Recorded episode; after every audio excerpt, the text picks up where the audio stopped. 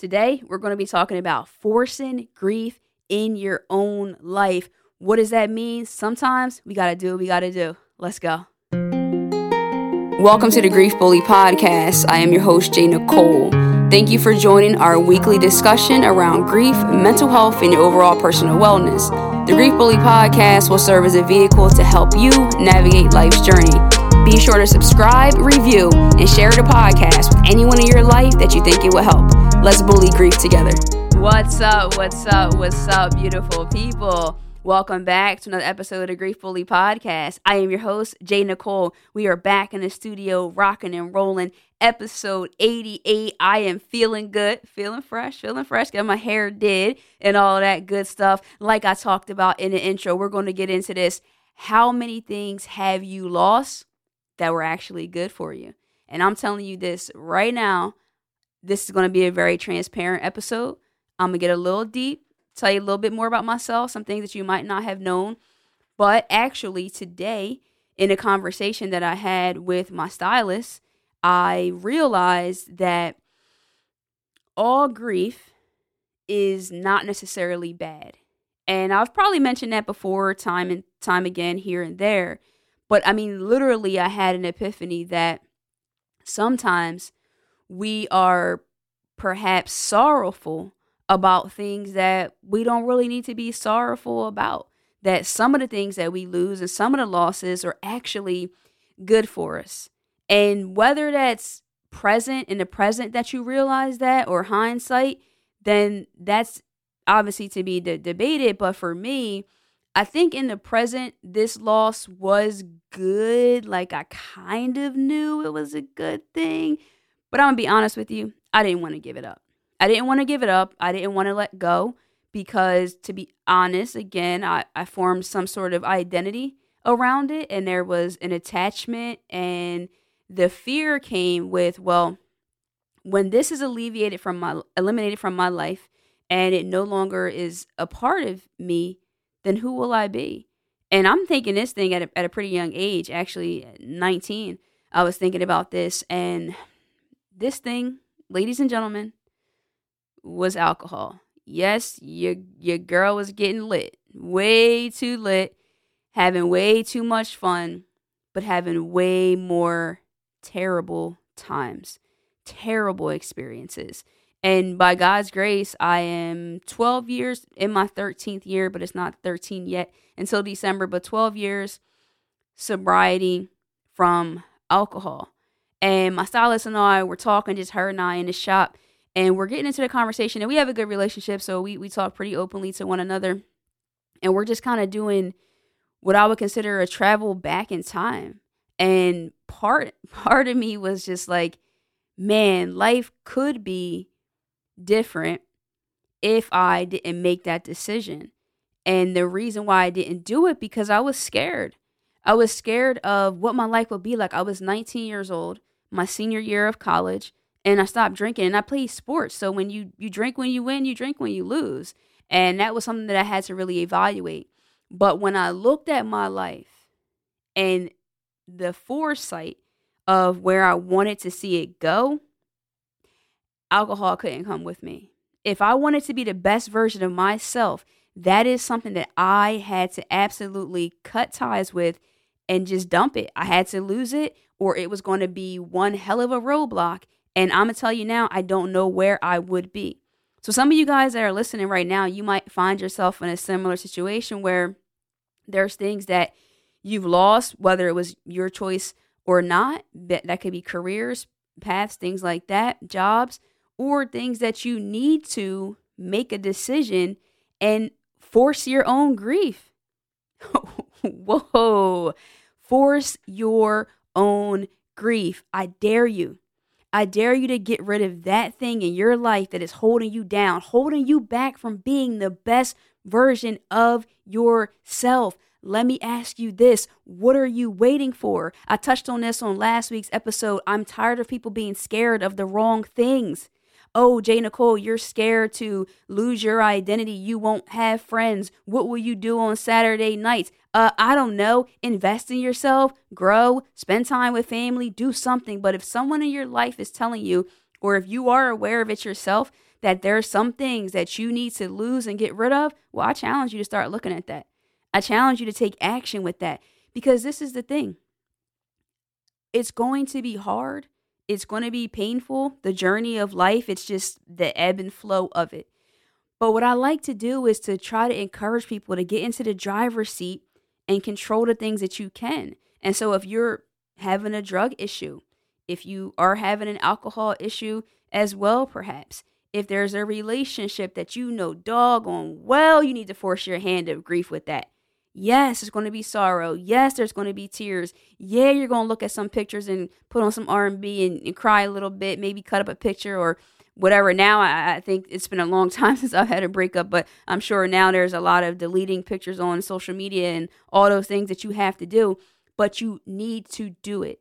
And so it's not that much different because grief is deep sorrow and losing all of those things can bring sorrow to your life. And I don't really remember myself crying or or feeling distraught if you will that I stopped drinking, but it was a challenge. When they say one day at a time, keep it simple, stupid, they really mean that because you will overwhelm yourself.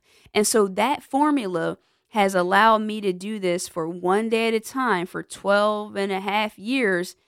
I believe you can do it as well. But you have to start. And what they say in the rooms is that the first step is to admit that you have a problem. You have to admit that you have a problem, whatever that is. Again, it could be your relationship, it could be your job. Sometimes the other thing is we have these losses, and at the time of the loss, we don't realize that it's the best thing for us, like getting fired, things like that, perhaps not getting into a college of your choice or a school or things like that and then you you look back well you look up at life currently and you're like wow i'm so glad that that happened to me but at that time it didn't necessarily feel good.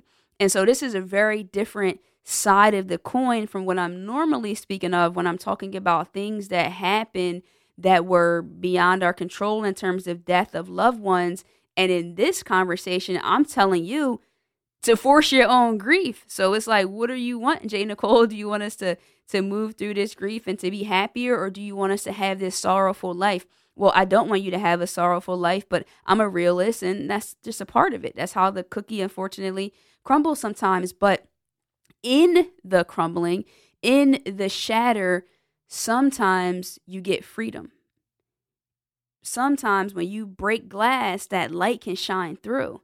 And I always say that broken crayons can still color. So it depends on your perspective, and we've got to shift it. I had entirely too many dark nights. I told my my stylist, I was like, listen, when I when I got pulled over in 2005 for a DUI, my blood alcohol level was 0.19. 0.19. The legal limit in the state of New Jersey is 0.08. So I was twice the limit. I was underage. And this is the even scarier part. I don't really remember the entire experience. The only reason why I do have a recollection of it is because of the police report.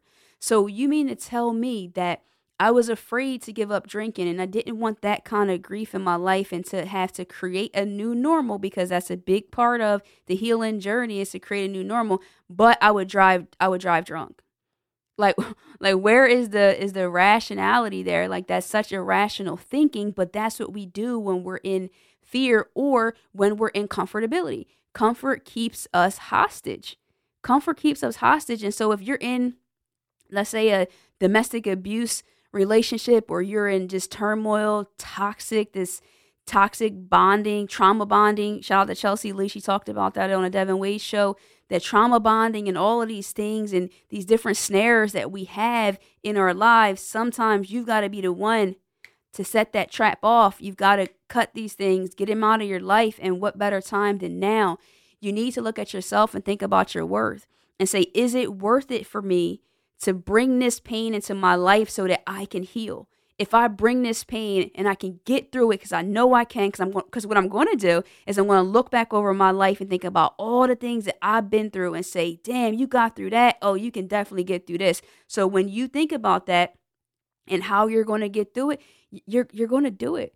But you have to start. And I'm telling you now, when I thought about those nights and some of the ways that I showed up and and I behaved under the influence of alcohol there was shame.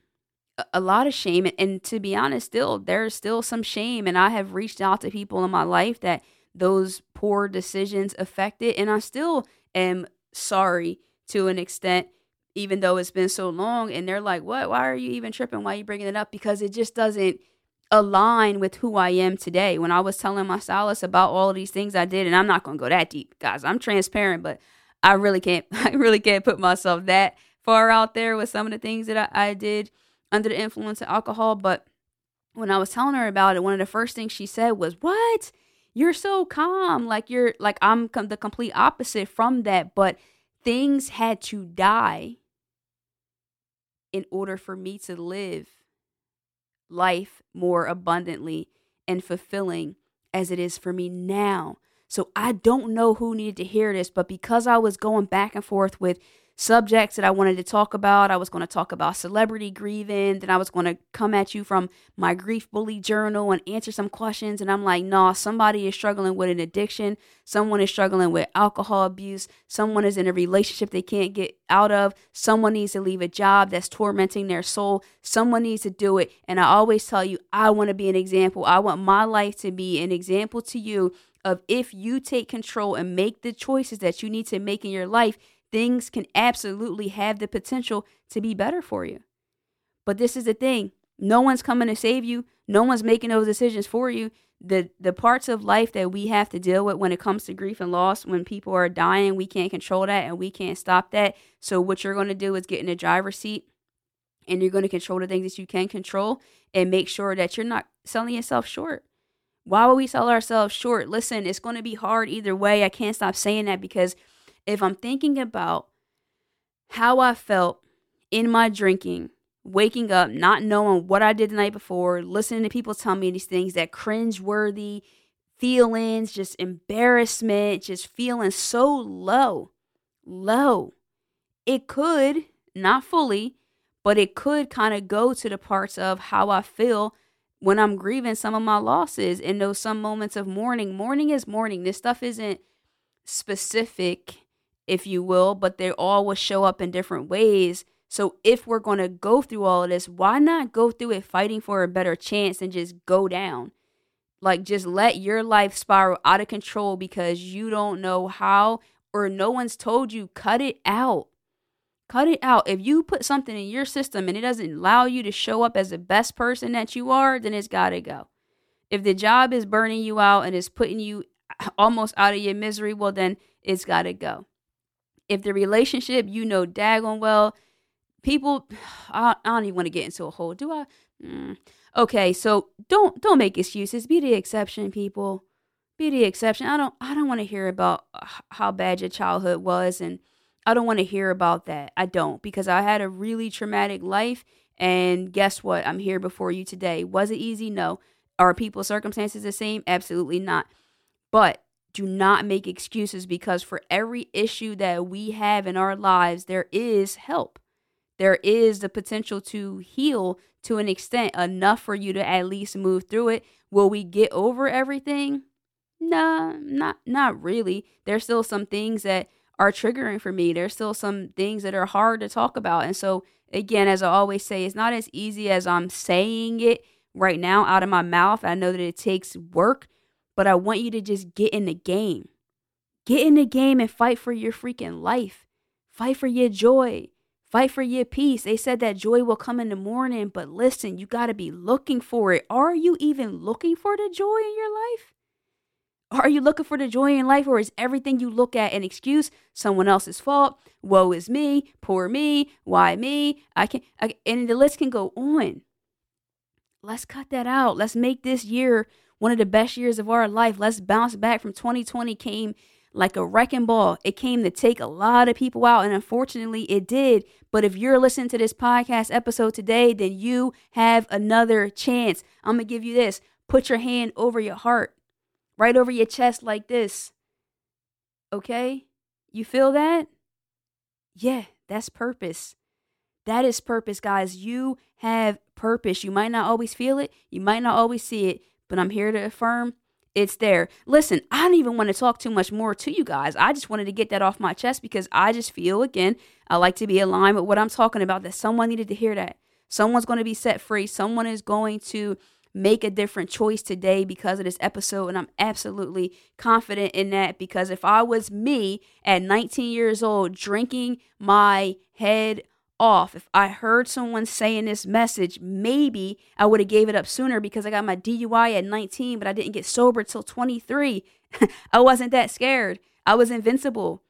It, it wouldn't happen to me. These things wouldn't happen to me. I wouldn't crash. Look, I had a DUI. I got arrested, but I did not crash into anyone and take anyone's life. Thank God. But you might not be that fortunate.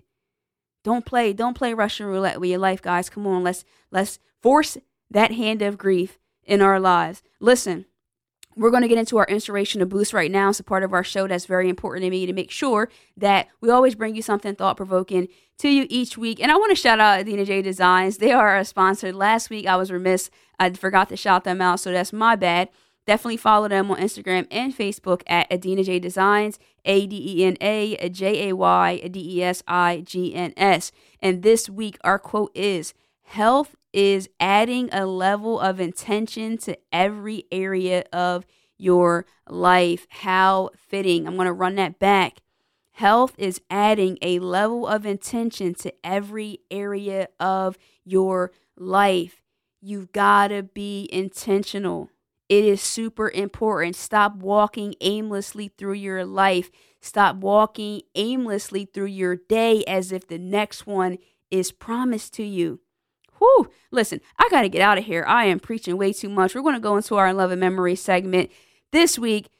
Listen, it's a part of our show that we like to highlight our loved ones, our angels, those that have gone on. And unfortunately, the world suffered a deep loss recently. So this week, my Loving Memory segment is going to go out to Earl DMX Simmons. Listen, he will be a legend. He will be forever remembered. It's not a personality, a persona, a talent, a gift to this world because I didn't, you know what? I'm actually having a light bulb moment. Everything we talked about today can really correlate with DMX's life. He was super transparent about it. He had a drug addiction. He had a lot of issues, a lot of battles with different demons and so forth. But guess what? He didn't stop praying. He didn't stop trying. He kept bouncing back. And if he would have made excuses from his life, oh, Google his life. If he would have made excuses, would the world have had DMX? I don't know. And I'm telling you, he blessed a lot of people through his transparency, through his life, and through his music. So we want to send tons of love out to his family, both his family and then his musical family, the industry, and everyone in the world that's grieving the loss of the late great DMX Restwell King. Until we see you again, guys, it's been another great episode, I hope, of the Grief Bully podcast. You know where I hang out the most over on Instagram. Follow me there at I underscore AM underscore J Nicole, guys. So next time, you already know. Love and light. Peace.